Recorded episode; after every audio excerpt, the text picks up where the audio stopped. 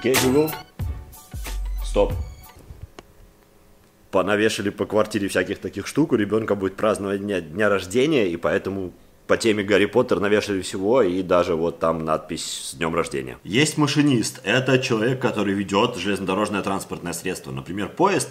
А есть машинистка. Это женщина, которая набирает текст на печатной машинке. Почему так, я вообще понятия не имею, но прекрасно понимаю, что любителям феминитивов будет в данном случае тяжело, если им вдруг машиниста надо сделать машиниста женского пола. А вот это поза машинистки. И это та поза, которую принимала машинистка, когда ей надо было на печатной машинке набрать какой-то текст.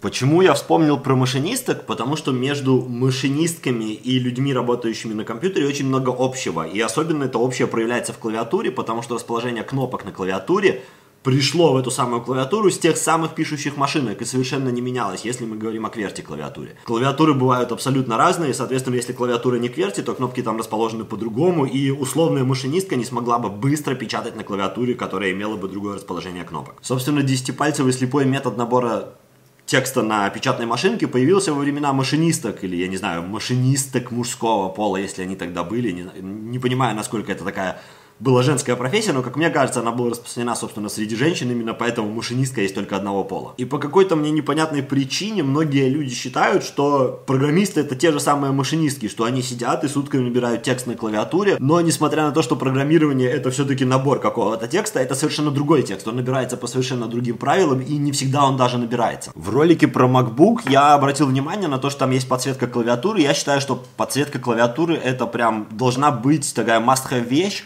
в каждой клавиатуре, которую человек себе покупает, потому что без подсветки, ну, на мой взгляд, клавиатура является неполноценной. И словил кучу я комментариев, типа, настоящий ли я программист, потому что все настоящие программисты пользуются слепым набором на клавиатуре, и я с этим полностью не согласен, потому что программирование, как я уже сказал, это не просто набор текста, это набор специфического текста, а если учитывать все современные текстовые редакторы или IDE, которые используются для набора программистского кода, для программирования, там всегда есть подсказки. То есть я, например, если мне надо какую-то функцию написать, чаще нажимаю стрелочки и кнопку Enter, нежели пишу название этой функции, потому что мой редактор мне подсказывает, какую функцию я хочу ввести, он сам находит, где она, как она выглядит, подсказывает, какие аргументы мне надо туда передать и так далее. И эту функцию мне набирать не надо, даже если она в другом файле. Я просто начинаю набирать, ввожу пару букв, стрелочками выбираю из списка ту, которая мне нужна, она и импортируется в мой файл автоматически, ее полное название вводится, и сразу подсказывает, какие аргументы мне надо ввести. В придачу к этому вот этот способ сидение в позе машинистки, или как я бы назвал, поза боевой готовности, все, я готов, давайте мне текст, и я буду его набирать.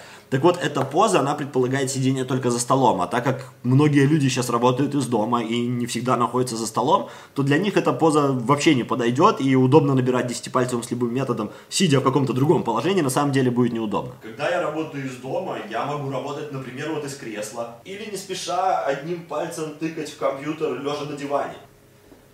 И в обоих этих случаях я не могу набирать пальцевым слепым методом, потому что клавиатура расположена неудобно, пальцы лежат не там, где они должны лежать. Ну и в целом я смотрю на клавиатуру или совсем сверху, или горизонтально параллельно глазам, и мне не особо понятно даже, где находятся кнопки. И даже если я сижу за рабочим местом и мог бы легко принять вот эту вот позу боевой готовности, я все равно сижу как-нибудь, или подложив ногу под себя, или откинувшись назад, и одним, одной рукой мышкой что-то там делая, и этой же рукой отпуская мышку, набирая пальцем на клавиатуре какой-то текст и так далее.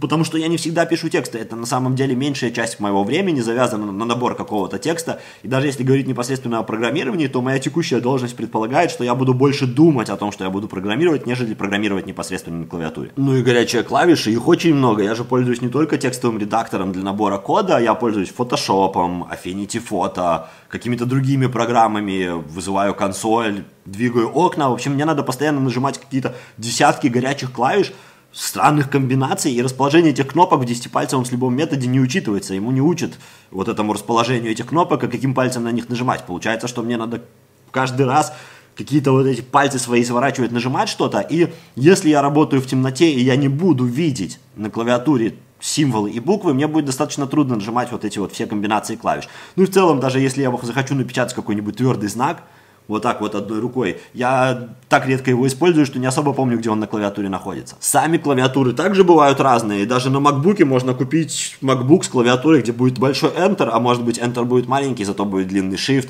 э, тильда или апостроф, он будет расположен или вверху клавиатуры, или внизу. Может быть сейчас я работаю на клавиатуре MacBook, а через 5 минут я сяду на рабочее место и буду работать вот на такой вот внешней клавиатуре и совершенно разные кнопки. И даже если кнопки расположены одинаково, физически они могут по-другому ощущаться, они могут иметь больше расстояния между ними, какие-то другие особенности. И поэтому, если ты привык десятипальцевым методом набирать на одной клавиатуре, на второй у тебя вполне возможно это уже не получится. А еще я в интернете видел кучу видео рабочих столов программистов, и очень многие вешают на монитор сверху такую лампу, которая светит вертикально вниз. Почему-то они говорят, что это им надо для того, чтобы если им захочется в темноте работая что-то написать на листике, то они возьмут листик, он будет светить, видно, что ты пишешь и так далее. Я себе это, конечно, плохо представляю. Вот у тебя лежит клавиатура, мышка, может быть, быть тачпад, ты можешь там iPad поставить с каким-нибудь вот этим пенсилом, да, ты же себе рабочий стол собрал, ты же ролик снимаешь, и писать на iPad, тебе не надо свет, тебе как бы и ручка не нужна. Но они ставят эту лампу и ставят они на самом деле не для того, чтобы она светила им на текст, который они будут писать. Эта лампа им нужна для того, чтобы в темноте, когда они работают, они могли увидеть кнопки на клавиатуре, потому что, как я уже сказал, 10-пальцевый слепой метод, он вообще не про программирование. И я понимаю, что сейчас многие могут подумать, что я просто не умею 10-пальцевый слепой метод печати, и поэтому пытаюсь себя как-то оправдывать или оправдывать других людей, которые его не умеют. Так вот, я его умел, и я когда-то во времена еще или Windows Millennium, или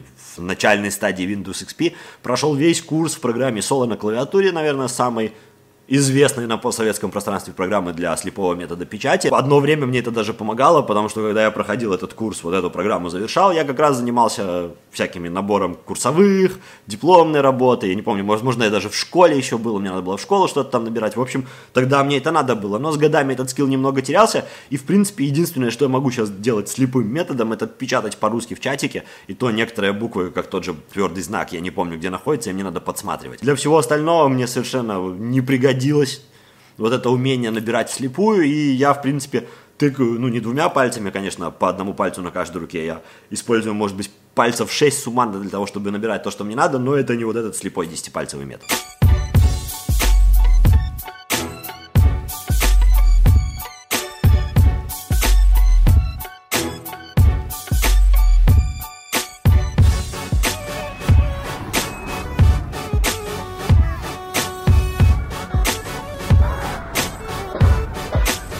Самое время забрать ребенка из школы, отвезти домой, и надо немножко поработать и готовиться к вечерней лекции в нетологии. Сегодня буду рассказывать студентам про адаптивные изображения и как с ними работать. Не самая моя любимая тема, но достаточно интересная, чтобы о ней поговорить. Мы тут все ждали с 21 апреля каких-то послаблений в карантине, открытия террас в кафе, открытия многих магазинов, музеев, еще чего-то.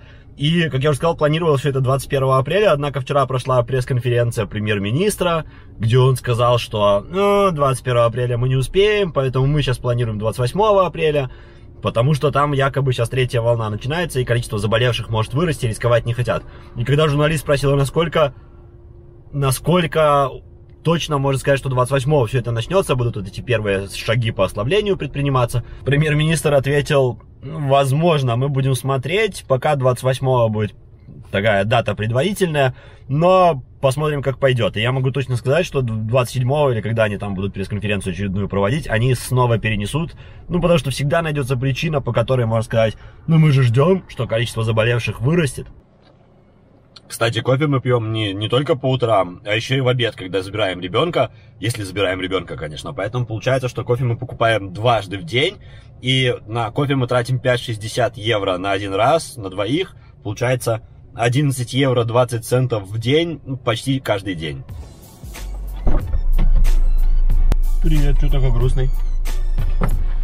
Что случилось? А что грустный такой? Не грустный. Thank you.